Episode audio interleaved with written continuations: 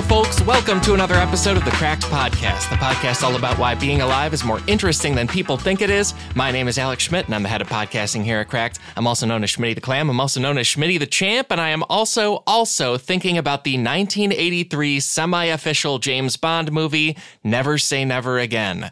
Uh, specifically, this way Sean Connery faced off with the villain. The game is called Domination. I designed it myself. We will be fighting for countries chosen at random by the machine. Are you ready? Yes. Thank you, gentlemen. The eternal battle for the domination of the world begins. We play for dollars. Random target selection, Spain. Value $9,000. Play. That was a clip of them playing a giant goofy video game that gives the players electric shocks, which means Bond and the villain both almost kill each other with it, you know, so you get that James Bond action. It's also nuts. And it's a perfect mix of video game stuff and Bond stuff because it is a game, but it's still in this like lavish European casino and beautiful women are watching and Sean Connery's there. Because in 1983, pop culture and the wider culture knew what gaming was, but they were still kind of figuring it out too. It's still sort of a new medium, and also a lot has changed according to our pals at Marketplace. The 2016 US video game market was worth a hair short of $100 billion, and then CNBC estimates $138 billion in 2018 video game spending, which is a 13.3% jump year over year. So video games are blowing up and blowing up, especially right now.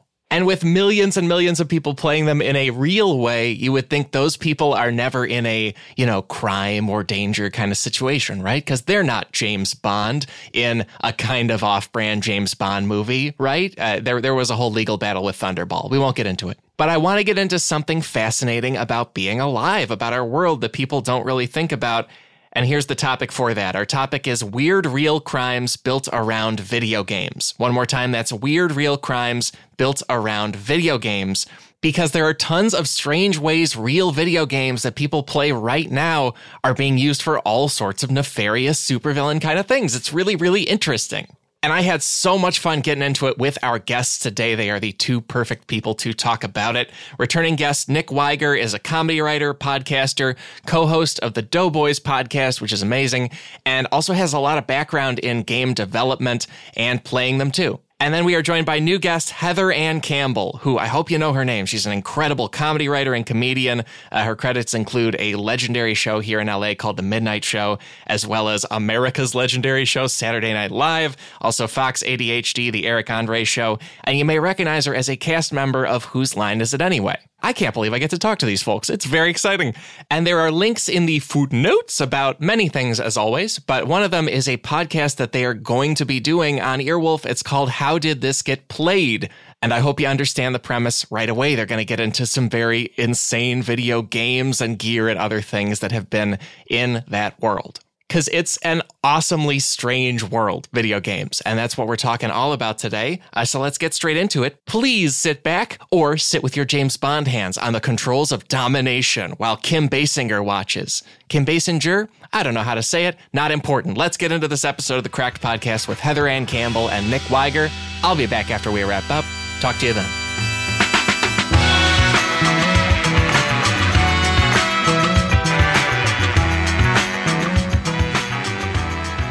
Talking about gaming and Yes. especially crimes in it, but also uh, as one way for people to get to know you. What are you guys playing lately? What's your like gaming diet habits, etc. Like?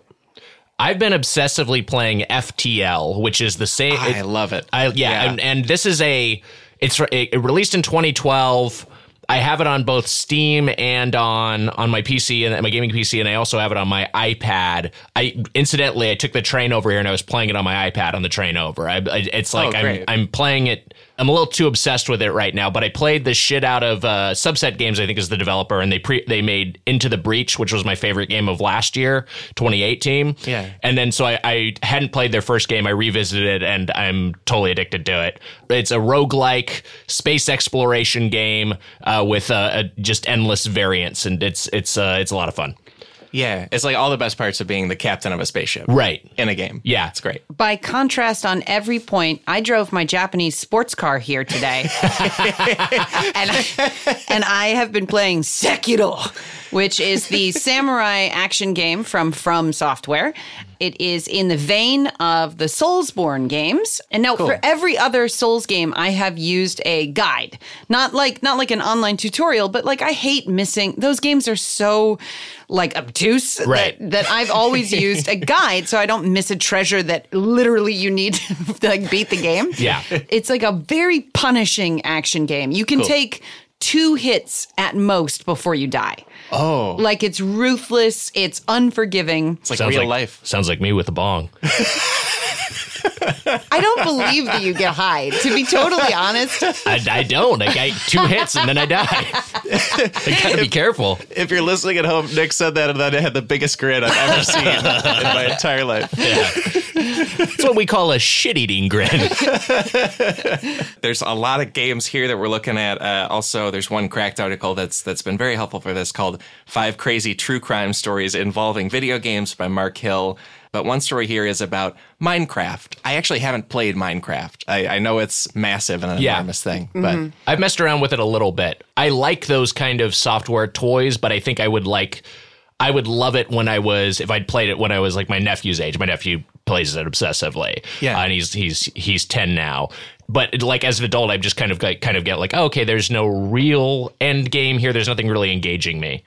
yeah, I've I've played it a few times, but same thing. I'm first off, I think it's ugly. It's fucking ugly as mm, shit. Yeah. It's an ugly game. it's it's all cubic, I guess. It Yeah. sucks. It's ugly. Yeah. it turns out in the the sort of scene of playing it there are a lot of private servers that people use and then people will pay to be on private servers and then that led to wars between people's servers where they hmm. try to use a DDoS attack a distributed denial of service to shut down other people's servers. Mm-hmm. So that's just one baseline story we have is that there's like fighting in the Minecraft world. Right. they're all like hacking each other. Mm-hmm. And then there was one uh, group of three students. They built a botnet called Mirai that they used to attack other people's servers. And they found out it was so good. They were like, what else can we do with it? And they took down their college's network. They started extorting businesses for money. Wow. And then from there, they were like, we might get caught. So let's make the code open source. And then somebody else used that to do the Dyn attack in 2016 that took down Netflix and PayPal and a lot of internet service in just the eastern United States. But this is all via some built-in part of Minecraft that they were able to do that. Uh, it sounds like They they, were- made an external DDoS uh, yes. Yeah. software Okay. exploit, and then we're using that on banks and shit. Oh, got it. Okay. Yeah, yeah. Which so they, to me means that there was like a group of kids playing Minecraft, and they're like, "Let's take down that server." And then their like ringleader was Jack Nicholson, and he's Right. like, "What else can we do?" That's terrible. That was the worst Jack Nicholson. But yeah, this uh, this this Minecraft seed, uh, I guess, was how we got all these massive botnet attacks, Right. which ended up shutting down like half the country's internet for Mm-hmm. for a time in 2016. It's it's very amazing to me that that can be what it springs from. the game encourages exploration and experimentation. You're you're trying to, to put shit together and and figure out how it all works. And I could see how that could naturally extend to because do, do we know the age of these kids? In the story, it talks about taking down their college's network. So Okay, at least one of them was Okay, yeah. college age. Yeah, Right. Okay. But still, but still, that's kind of like the age range where you're kind of like fucking around with things, you know. And Yeah, and yeah. so to me, that that point A to point C, I can kind of see how that that links. Well, yeah, especially with them being college age, this is almost the story of Facebook. You know what I mean? Right. Like it's almost just an asshole college kid like messing around with something, and then and then it messes with the whole country. Do you think almost got there. Do you think that? All right, if a DDoS is used as a protest, do you think it's a crime? I think that hmm. that's Oh. important for our discussion of this thing. yeah, interesting. Because, like, if you build a human chain in front of a building Right. to deny access to the building, like if you're protesting, then that is not a crime. But you can still you can still be detained or arrested for that. Like they're they're still they would charge you with something. What? What? Yeah. Should it be? Is is is your question? Is like an ethical question? Yeah, sure, ethical. No, I think fuck it. Take something down, go for it. Because also, like in terms of the actual legality of it, this is all being worked out by our politicians, who, mm-hmm. not to be ageist, but they tend to be relatively old Sure. and don't know anything about video games. Yeah. and so then then the, they don't know what to do. They Yeah. have no idea. That's Yeah. been a whole thing with loot boxes. Of just like loot boxes are basically gambling. Like if you're if you're paying real money for a percentage chance that you will get something, that is gambling. And that's how loot that's the mechanic that that allows loot boxes to be so profitable for game publishers. And there's basically this is a thing that I think like is it kids are so kids are gambling. Kids are go, going on logging onto apps and and video games and and they're gambling when they're doing this, but there's like no regulation of this practice. And I think it's partly because it's so complex that there's there's basic not even a superficial understanding of video games from people in power. And then and then to try to like uh, to explore this like more detailed issue it's just it's just not going to get something that's going to be tackled. So, do you think that we're 10, 20 years away from video game regulation because we need a whole generation of humans to move into politics? I think it's possible, and I think like you know, like a lot of things, it'll probably be on a state by state level. I mean, California, aside from being uh, more liberal, is also you know more tech, like it has more of a tech savvy sort of uh, quality. I feel like to the legislature because of who, where they represent. So I think you might see it in in some states first. Yeah, Yeah, but I'd believe that. I feel like an entire Yeah. generation who grows up gambling Right. isn't going to regulate once they get in power because that that will just be the life they've known. Hmm. It's like you would never now that marijuana is becoming legal, you would never make alcohol illegal. That's true. Even though the science is that it's extremely destructive to society because Yeah. it's the way we've all lived. And in the same way, I feel like if I was six years old when I started gambling, that by the time I was in office, I'd be like, well, yeah, but but that's what you do. You get a loot box. yeah, I, it's That's why, how you wake up, you have a coffee, get a loot box. right. Six year old with a huge coffee. Like, ah, where's my loot box? Uh, this is another correct article. Uh, Five Bizarre Ways Online Gaming is Affecting the Real World by Matt Culkin and Jack Hall. And there's a story here. Maybe Heather, you can talk about it in particular. It's it's North Korea. I love this. I love the this. country out there. They decided to make some money. So, so I used to be a huge Final Fantasy Online player for uh, Final Fantasy XI, not the current one that everyone's playing. But when uh, when you played Final Fantasy Online, uh, making money was near fucking impossible. It was awful, and you could go onto an auction site in the real world, like eBay, and purchase gold from Final Fantasy XI, and then somebody would show up and deposit it in your account on the game, which Oh, I never did because I thought it was fun to work Right. and, Yeah. and just do the stuff. But at the time, the rumor was that these were all Chinese people whose job it was to sit in a room all day long and just fight the same low level monsters over and over and over again. Yeah. Wow. Collect all that money in a grueling, windowless hell. Right. Uh, and then deposit it into a foreigner's account when they eBayed or PayPal the actual money. Apparently, North Korea weaponized this system and created online exploits, or at least South Korea is um, accusing them of creating online exploits to automate that process. So, somewhere out there in these MMOs are North Korean botnets that are just harvesting in game currency and then selling it for real world cash, Wow. which then, uh, you know, f- foreign governments or foreign people are, are paying real world money for. And that is that's laundering, right? That's just money laundering. and that's also like an American kid donating to the North Korean Right. like nuclear program. Right. Effectively. It, yeah, inadvertently. That's that's wild. So the this practice is going on because I've heard about this happening in like like uh, we just play World of Warcraft, similar Yep. sort of thing. You know, Chinese gold farmers were always talked about. Yeah. I think it's, I think it's like a, just sort of an MMO thing where where if there's in-game currency, there's an incentive to farm it. But like specifically here, they were they were employing their own farmers, like North Korean, like they were they were drafting North Korean citizens into having having to do this. Well, I mean, according to the the limited information from this this article, Yeah. it was cheat codes and exploits that they were using. Oh, so got it it, wasn't okay. even the actual Yeah. labor that you were Right. purchasing. It wasn't time.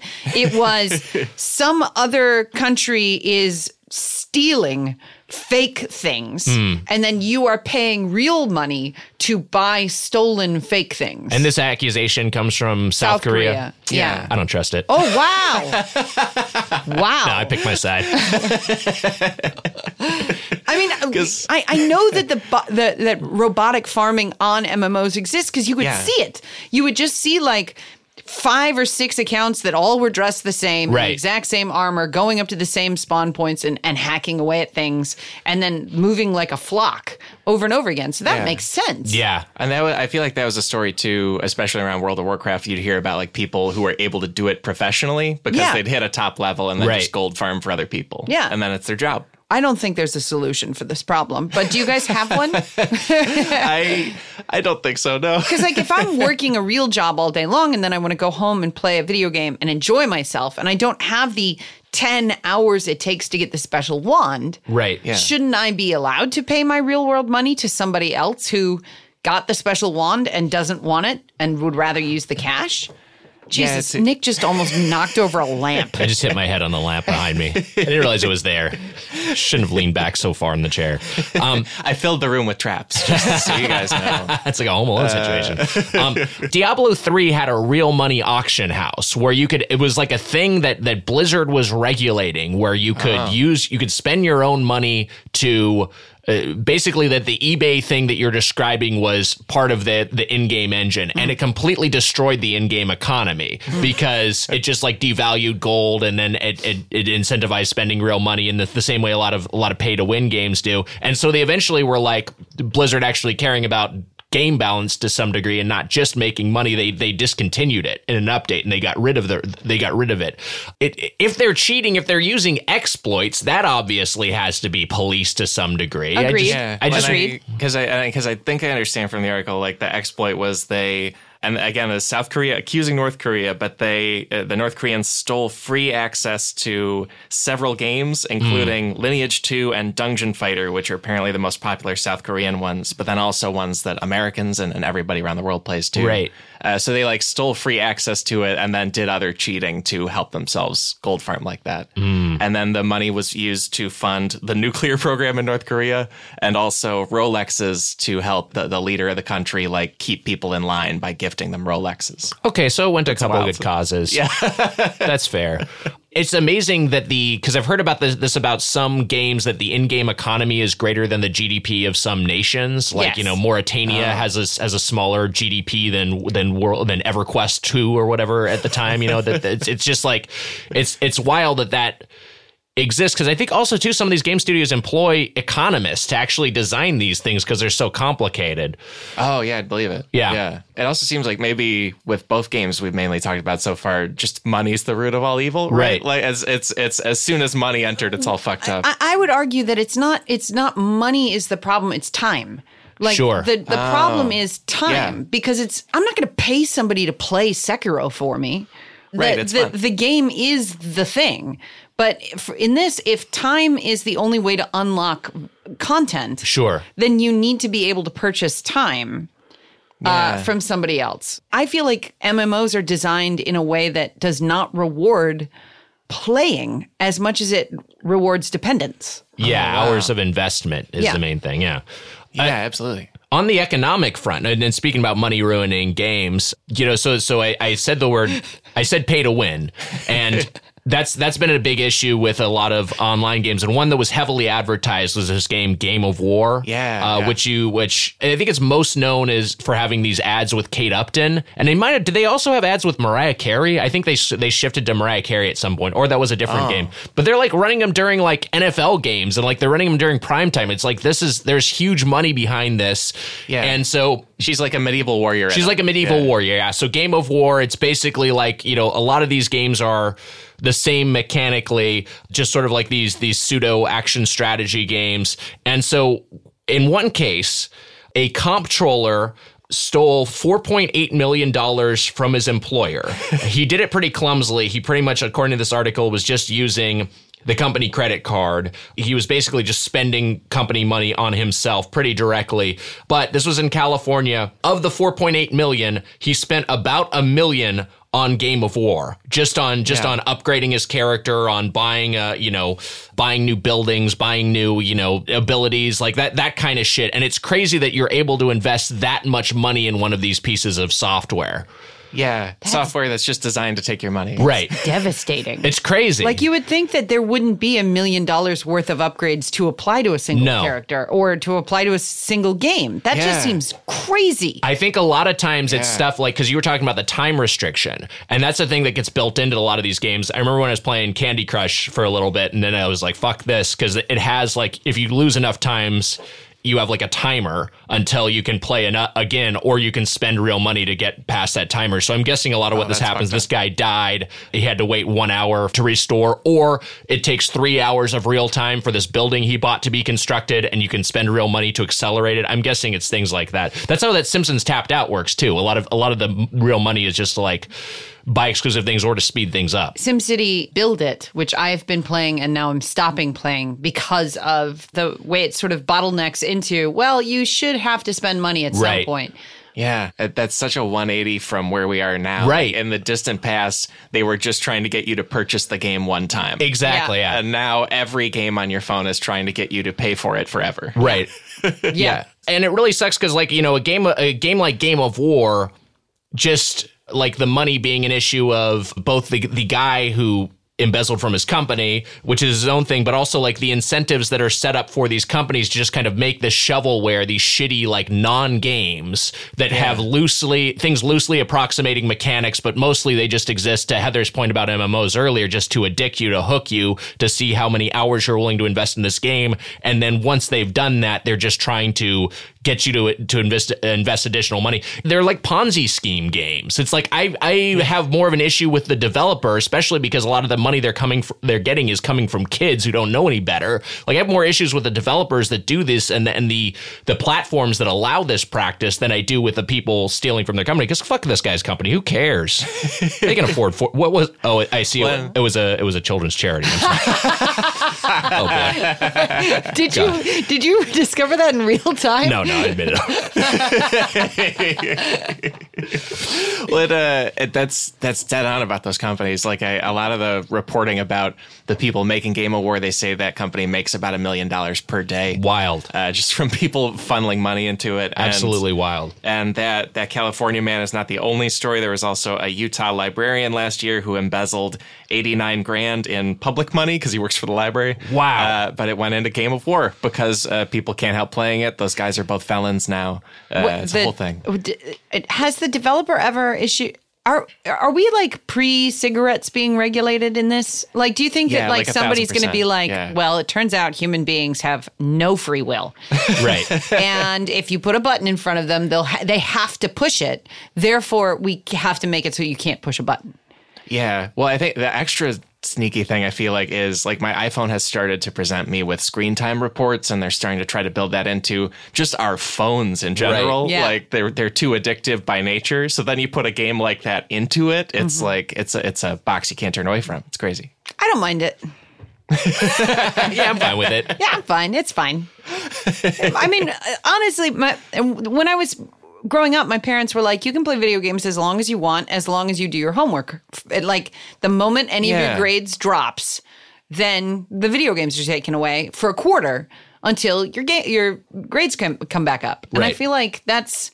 I mean, it's always games have always been a threat. That's true. right. So fuck it. Pay. Do whatever you want. Spend the money. I don't care. don't rob people, but Right. spend the money. Who cares?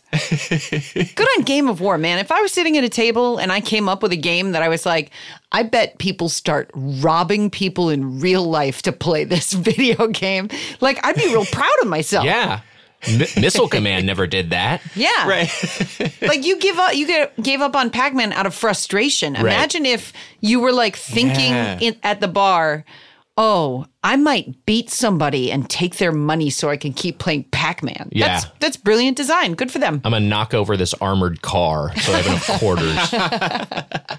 um, yeah, it's it's it's a It, it is crazy that the degree of addiction that comes from like just bad games. These games suck. Like Yeah, they're, they're- not they're fun bad. to play. They're really bad, but they just like the addictive quality is almost exists outside of quality. Or maybe the fact that they are bad is part of what makes them addictive because people feel like these are these unbalanced games where you feel like, "Oh, if I just spend money, I'm going to win this." I I have no idea. I bet there's research that these companies have done into the sound uh, feedback. I bet that there is a Oh, yeah. sound where it's like you press a button and there's a ding and a and like a chiming glassy sound and that makes you feel good.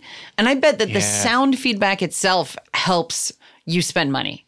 right. They've figured out every sense. Yeah, it's fucking Not great. smell yet, but they're working on the rest. Yeah. I feel like the next thing I want to talk about also plays into this. I feel they're all kind of variations on the same idea, the same story. Yeah. Right. Yeah. There's this story about uh, uh, Dutch teenagers who stole an amulet and a uh, hold Yeah, on, this is an- amazing. An amulet and a mask from a 13 year old boy, and the they were found guilty of theft, even though they stole it in the video game. Right. It's a virtual amulet. Yeah, a virtual yeah. amulet and a virtual mask, and it went all the way. This is why I love this story. It went all the way to the Dutch Supreme Court. Wow. Like this was like the country spent time trying to decide if the theft of virtual goods was an actual crime or a simulation of a crime. yeah. Because Yeah. if you break it down, like the kid who has the amulet and the mask, he doesn't actually have the amulet and- and the mask. Like it's not in his tangible possession because he's in effect leasing access to the game Right. where the goods belong to the company. Yeah. Right. So hi it's not his goods being stolen, it's goods that a company owns being moved from account to account. And it, and it says here it's the, the game RuneScape. Is that right? Yeah, RuneScape. I don't know any fucking thing about RuneScape. Yeah, me neither. I, it's- A lot of amulets, a lot of masks. I guess That's so. I. Yeah. he was he had this mask and this amulet and the people who were trying to rob him were beating him in real life like punching and kicking him Jesus. bullying him to get this amulet and this mask like bullying him And Then- and the Dutch Supreme Court was ruling whether that was a crime. but then they yeah so then so then they steal it and then the dutch supreme court did find that theft is of virtual goods is real theft oh wow. and Yeah. they went to jail So they they were like that guy that ass kicking was justified. no wait what Isn't that what happened? What, isn't that what happened? side are you taking I thought the vigilantes were. I thought they were beating up this thief. no no the kid who had the mask Yes. was being beaten Oh, Oh, okay. yeah, by like other kids. It's By- oh, all, Oh, I it's get all it now. bullying. Okay. and yeah, yeah. Yeah. In the articles, it says he and another youth beat and kicked the boy and threatened him with a knife until he logged into RuneScape and dropped the objects. Like, Man, that's wild. yeah. I could see that happening though. I could like I could see that being a thing, especially what middle school, high school age when kids are just sociopaths. Like I could see that absolutely being the case. Was that what happened to you? You just went through a phase where you were a sociopath? Yeah, we. I mean, we all go. we all go through that. What the fuck are you talking about? You know, when you get like you, you, you like like kill birds and shit? yeah, you want to see what happens if you hit a bird with a hammer. you just want to see what happens. We all go through that. That's not a phase. Hmm. That's not a phase. Uh, but and I, I love this because because what it means is that time is tangible. Right. Because that like Yes, what yeah. what they're th- stealing is time. Like if he has these aren't the only versions of these objects that are available on the server. So it's just the access to those objects takes a certain amount of time. And what the Dutch Supreme Court decided is that time is you can steal time from somebody. Mm. Yeah. Isn't that cool? Yeah. That, and it's legal precedent now. Yeah. Like, it's well, in Holland, here, Yeah, yeah. here they'd be like, "What is a game?" Yeah, that's what they say. Time is money. Do you? And do also, you, money talks, bullshit walks. Again, the, the, ask the Dutch Supreme Court. Were- that's where the ruling came from. those were drops. he didn't say those out loud. He pushed a button, Yeah. and those were drops. Look, I came prepared. I've been podcasting Do you guys for a while. think? Do you guys think that virtual theft is real theft? Yeah, absolutely. Yeah, I think those, so. It's those- good for precedent. sure. Yeah, I mean, like to your point, if you put that much time into something, it's a character that you invest time building, or items that you that you acquire, uh, buildings that you build in game. Those are things that technically, I think your possessions. Those are things that belong to you. Those are things that are your property to some degree for whatever uh, to to however property rights exist in the, the online world. So yeah, I think if you if you take that from somebody, or it's theft, and if you destroy it, it's vandalism. So then, Yeah. by extension, because I know you're a big union guy, Yes.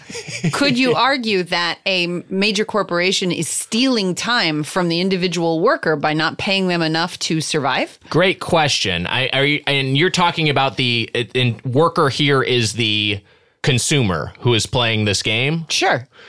That's a great question because it's like in that case you're paying to have an experience, you're paying for a service, so you're not really an employee of the the firm. It's like it's like a, the equivalent of like if you go to Disneyland and you wait in line for 3 hours for Splash Mountain, That's theft. That's you should get $15 per hour. that's my point. Yes. We're on the same page. Oh, this is fascinating Yeah. because it's, it's it's so not laid out.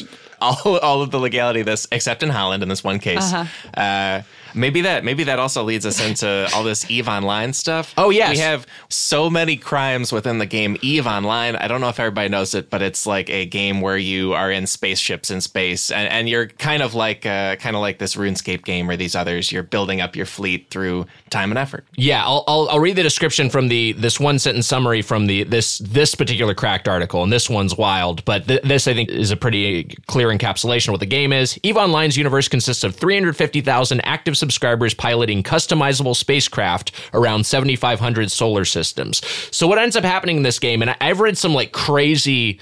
There's so much crazy shit that's happened on in Eve Online. Aside from the the cr- the criminality, just the economy is so fleshed out and so crazy. I, I mean, I will never play this game because it seems so daunting and so dense. Yeah. And just the also, but like I remember reading about the space battle where like these ships were destroyed, and it was like was like hundred fifty thousand dollars was lost in Eve Online yesterday because like the two biggest Yeah. uh, conglomerations kind of had a, this this massive battle, and then the one of them just got shithouse, and all the all their super carriers got destroyed, or whatever the fuck they're called. Yeah, Um, like the end of a Star Wars movie happened. It's, uh, Exactly. everybody loses. and that had and that had like At real monetary value of like it's it I remember Yeah. reading about that. I, every time I hear about Eve Online, it's like I'm hearing about a frontier town where shit is crazy.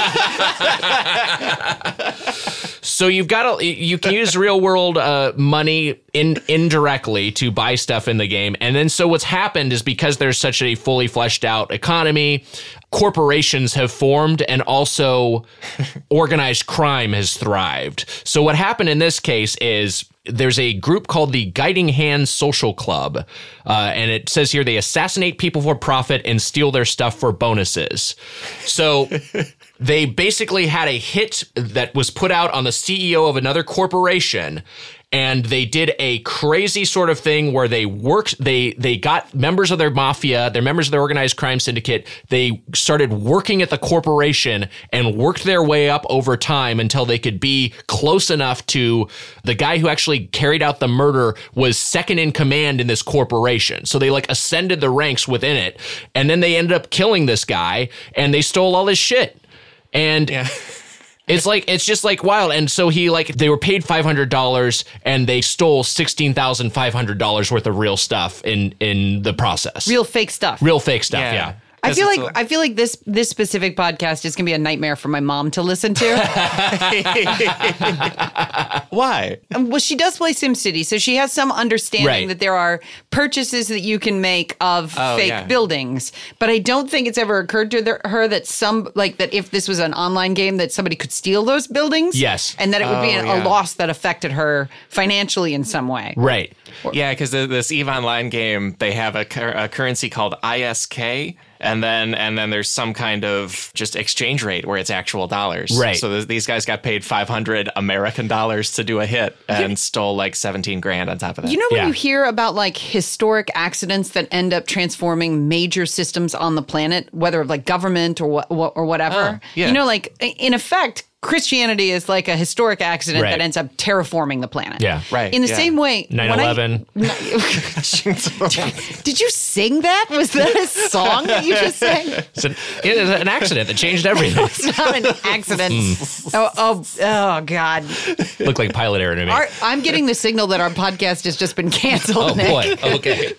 Uh, but I feel like when I hear about Eve Online, what I'm hearing about is a future government. Like that, that like that that's just going to expand and expand and expand and that when we are when we map it over the actual universe or something that that will be the way we pilot our ships without leaving the planet and that the monetary Yeah. system will just be grafted onto our monetary Oh, wow. system because it already is like a one-to-one real monetary system. So like in Yeah. theory like Bitcoin or or any anything else that's a virtual cryptocurrency like as long as you can't generate that money in the game without doing something of value, then in theory, the future of Earth could be Eve Online. Yeah. Right? Yeah, this, this stable currency. Guys, that's awesome. that's fucking awesome.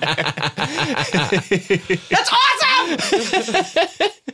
The the thing about this particular story that to me is crazy to think about is the guy working undercover and climbing the ranks and and getting someone's trust of like the sense of betrayal you would feel as because Oh, again yeah. it's, it's like a fake game. It's like and you're the ceo of a corporation but you, you end up with getting this like trusted you know lieutenant who's your, who's basically your your right hand man that you've that you've spent a year interacting with probably befriending. Mm-hmm. They're probably like texting offline like like outside of the game world. They're probably like friends. Yeah. so there's like a real world betrayal for this fake like kind of like role playing hit that took place and like like how did that that guy must be must feel devastated. It's got to be emotionally aside from the the, the loss of $17,000 worth of of of in-game property it's got to just be like emotionally crushing to feel like you can't trust anyone anymore Well, if you're in if you're in that frontier town, that should have been the first lesson you came in with. that's true yeah You know, I had an almost. uh, I had a. I was on a role playing server on Final Fantasy Online, and my clan had a player killer event sort of thing happen where like one of the guys got murdered by somebody else in the clan, and nobody else knew who it was. Yeah. And we all got these letters that were like, "Hey, we're going to have a meeting at such and such time to discuss the murder of so and so in the in the clan."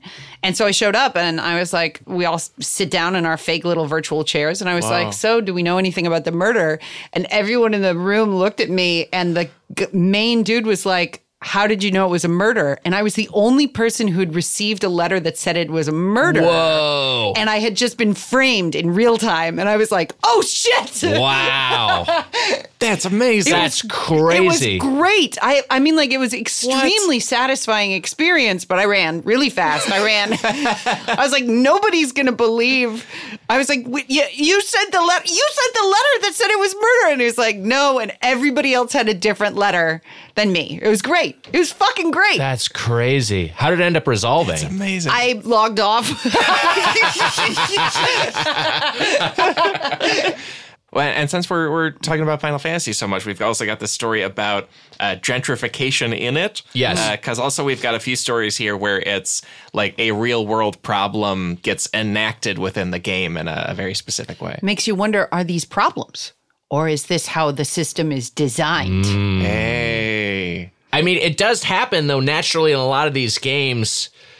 The way it's structured, it, the way these are the, their economies are set up is that the people who can invest the most time, the people who can, they end up becoming an effective one percent, and so that's what happened in this this fantasy Final Fantasy fourteen, which because of the way that the game's housing system is structured, there's just only so much land. There's only so many places you can build. There's only so many building plots on a server, and so the players who were like really really dedicated instead of like like oh i'm going to take this plot and then i'm set they were hoarding plots and they're basically just having as many you know as, much as they could have. It says here they were constructing lavish mansions and holiday homes.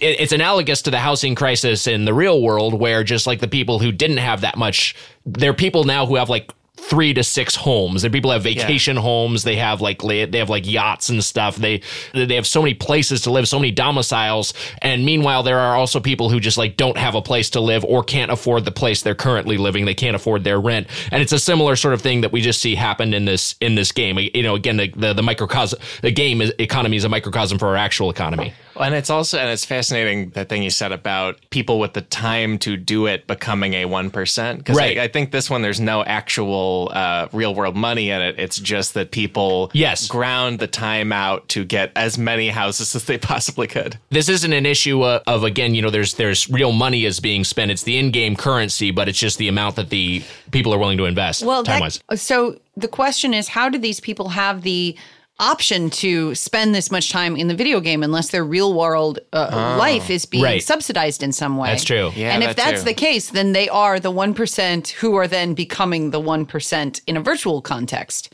right? That's amazing. Yeah. They, Yeah. they they aren't just satisfied with this world. They have to have that one. because if you have a nine to five job, you can't play Final Fantasy Online all day. Yeah. You Yeah, can yeah. you can afford to be idle and, and afford if you if you have financial comfort. Although I will say that we had I work when I worked in video games, there was a guy who was addicted to World of Warcraft, one of the artists, and he eventually got fired because it it turned out that he was staying up all night doing WoW raids, and then he would come in and he'd just disappear in the offices, and he got caught sleeping in the handicap stall in the men's room like multiple times. And so he was just like he was just grappling with this. He was a guy with a job, just an addiction. yeah, but this this addiction that he couldn't overcome. So I, I I wouldn't be surprised if some of these people are like making gigantic sacrifices in their own lives to be able to do this. But you're right that there are also like there are also people who just like like I'm a kid and so my expenses are covered because my parents are paying for everything or I'm a college student or I'm just like rich and I have a bunch of time. Um and yeah, those people end up dominating these games. And then, uh, and and with the housing market here, it says that two players named Altima and Iggiorm bought 28 homes between them. Mm-hmm. And so then the digital homeless players demanded a fairer system, and the rich players said they earned it. And Right. then uh, the developer tried to add some more homes, and those immediately got bought up, and it didn't didn't fix anything. I I don't know enough about Final Fantasy 14, but if there are no bonuses that are given to your character, like additional storage or whatever, if you have a house, then the house is effectively just a cosmetic purchase. yeah, I'd It's imagine. not like you don't need a home in Final Fantasy 14. I, I wish this there was a little bit more context here uh, uh, on the article because I I want to know if there are bonuses that make the gameplay different or if it is a cosmetic experience. It's like oh this is my home, come into my home, but it's just a private space inside of a server. And if that's the case, Yeah. then who gives a fuck? Right. Like Right. spend get the hat. Everybody can see your hat and it's got bonuses. but what if the hats or there's a limited number of hats? That's ridiculous. there could be. That's not how the game is made. all the all these limits are artificial to some degree. Like this is all they could decide to have a limitless housing supply. They could decide that multiple people can own the same plot of land and it will just like appear differently to you. They could they could they could figure out a way to do that. But but the shortages, the scarcity the imposed scarcity is like part of like th- they can make that decision to, to to do that as part of their economic system. They could say like there are some unique items that only a few people can have if they wanted. So it'd be the same sort of thing. Like like yeah we have this unique hat that confers these bonuses and lets you go to this mystery dungeon. There's only 100 of them in the game world and then two players have 28 apiece.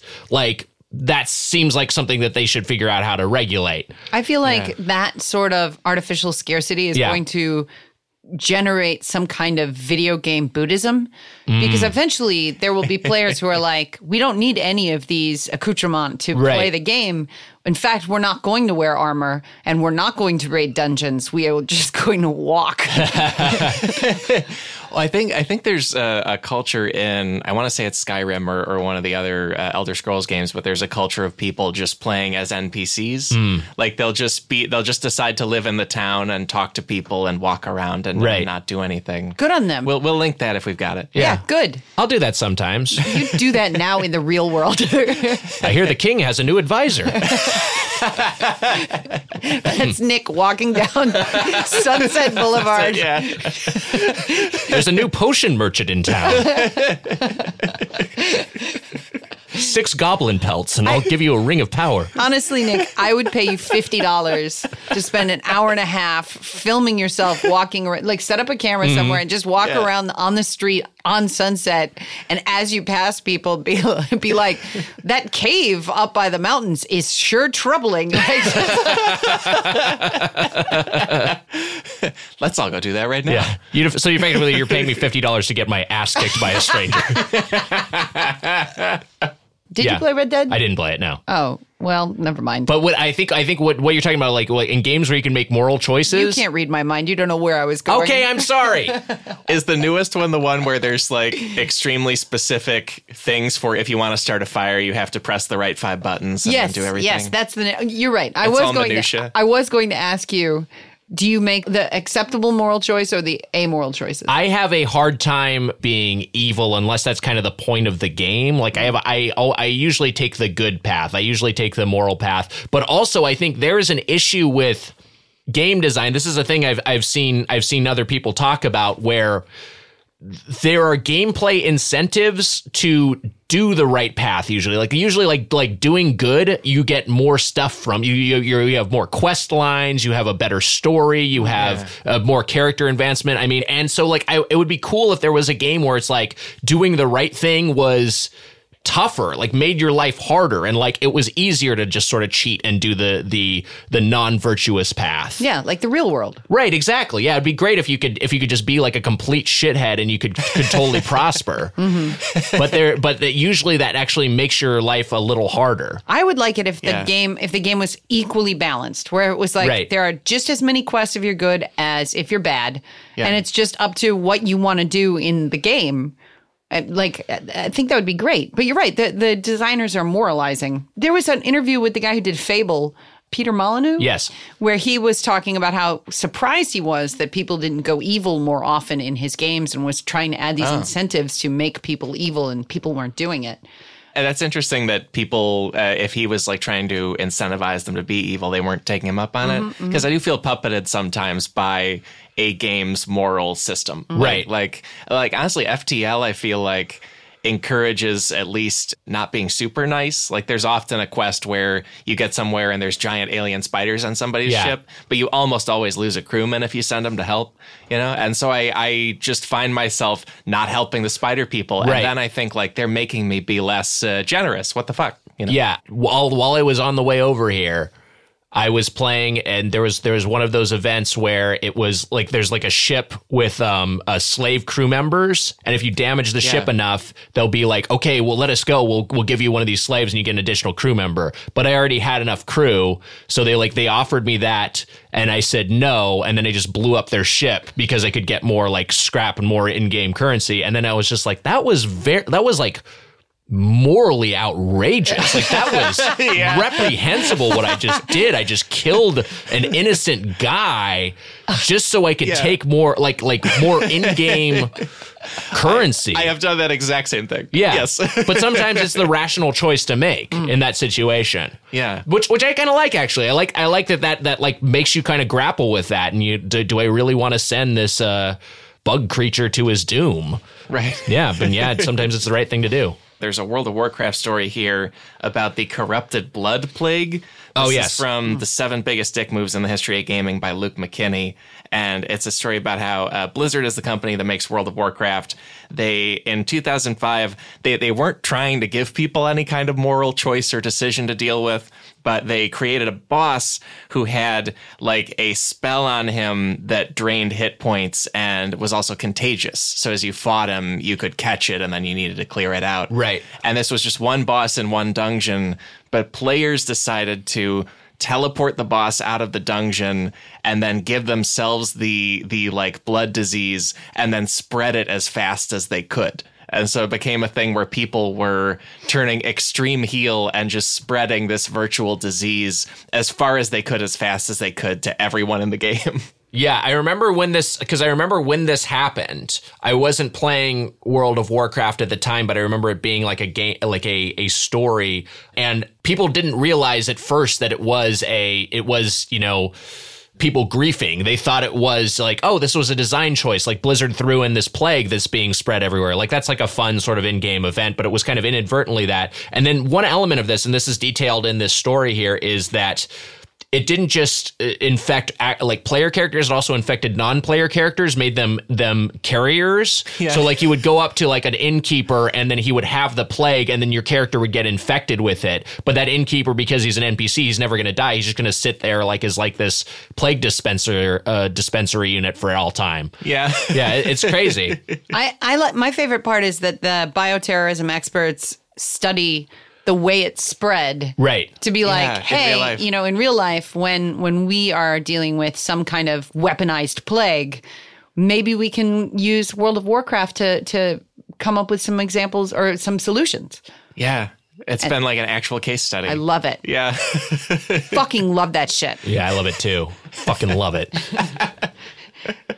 when players have, especially high level players, when they have an opportunity to grief, when they have an opportunity to to make an experience shittier for new players, a lot of them, not not a lot of them, but an, an, and a significant percentage of them will run with that. Along with that, I feel like when we were talking before about games with a built-in morality system where you Mm-hmm. you have, feel like you need to choose good or bad, I feel like they went evil here because they thought of it. You know, Right. they were it, like it was creative. It was fun for them. To, Yeah. It was. It wasn't put on a platter by the game where it's like, if you'd like to be evil, press two. Right. You know, it was like, no, we thought of this whole thing and we're brilliant. Yeah, it's that's why they more did it. evil than a game option to be evil, Yeah, yeah, and be, because real evil is more fun. yeah. It's true. Well, let's uh, let's go be evil. We, Uh, yeah, we like the plague. We're all on board with the plague. Maybe one other kind of crime to look at because do, do you guys follow professional gaming? Like I like sports a lot and have not dipped into Like esports, Yeah, like esports. Like, I, haven't I do not it. follow it enough, but I do follow it enough. That's where I'm at. I don't follow it enough, but I do follow it enough. I watch enough to to have watched enough of it. Yeah. but I don't like. I'm not like. That's not my thing. Yeah, oh, yeah, I'm not up on like the League of Legends seasons, but I have like watched a Hearthstone tournament on on Twitch, so I've, I've I've dabbled in esports and I've seen some some recap cool. videos. Or I'll watch Street Fighter tournament replays. right. Because those are awesome. That Those are sounds pretty good, actually. Yeah. And with esports, some of the biggest scene of that is in South Korea and also with StarCraft, among other games. And the past few years, it seems like that league is at the place where, like, like turn of the century baseball was, where just gamblers were rigging everything. And there have been a ton of match fixing scandals around StarCraft with people getting arrested and stings, and it's and it's an entire uh, crime wave. Yeah. Oh boy. I mean, South Korea is just living in the future. We are like we are literally behind. I mean, not literally. That's the wrong use of that word. But we are temporarily.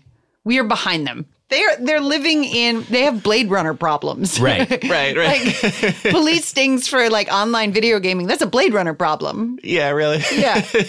Yeah, the the match fixing is so it's so wild that again that there's this much money in things that aren't just purchasing a game that you can make money off of there's enough money to be made by paying someone to throw a star, professional starcraft match Right. that uh, because of all the gambling that's taking place that's like if you're an enterprising mafioso that's the those are the sorts of frontiers where you could thrive because you know like the the match fixing scandal the game fixing scandal in the NBA a few years ago with the ref Tim Donaghy was being Right. pay, paid off by the mob to fix games that's the NBA you can you can make a lot of money off of that but you're not going to get away with that for very long and and ultimately he uh, he was caught he went to prison his associates went to prison but like a thing like this in StarCraft I feel like you can be a lot more under the radar right like what what are being the consequences for these guys do we know So there were a few arrests. There were 11 people arrested in a sting Wow. in 2015. There were eight more in 2016, and then two people last year.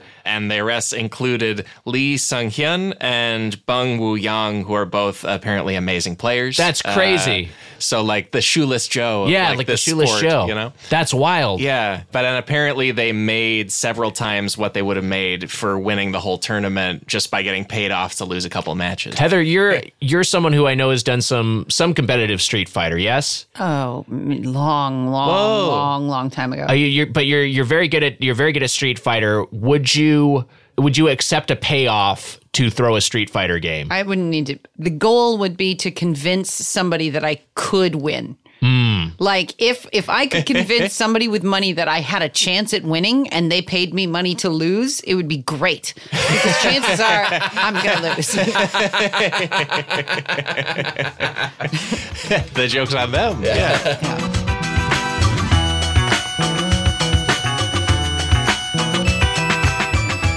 Folks, that's the episode for this week. My thanks to Heather Anne Campbell and Nick Wiger for bringing so many things into this episode that blew my mind. I don't I don't know enough about video games to know the entire culture of it and and they do. They're the best. And they're very, very funny, aren't they? Yes, they are. So in our footnotes, check out the information there about how did this get played, an upcoming podcast from Earwolf that they're going to be hosting, and it's going to be amazing. There's also all kinds of cracked articles and outside sources that we drew on about those gaming things. In particular, there's a lot there about Fortnite. We did we didn't dig way into Fortnite, uh, I think at all really, uh, but it's a very very popular game.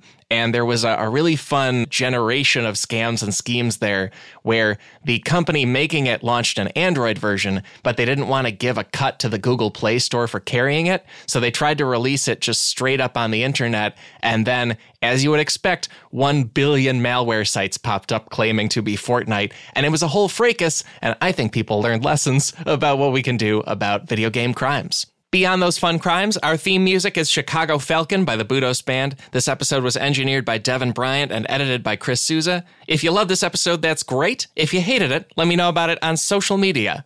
That's right, social media the space where I originally learned that both Nick and Heather are big time gamers. They're very, very funny about games on there. Follow Nick at Nick Wiger. That's W I G E R is his last name. And Heather is at Heather Campbell. My own Twitter account is at Alex Schmitty. My Instagram is at Alex Schmitstagram. And I'm on the wider internet at my website, alexschmitty.com. And I'm here to say we will be back next week with more Cracked Podcast. So how about that? Talk to you then.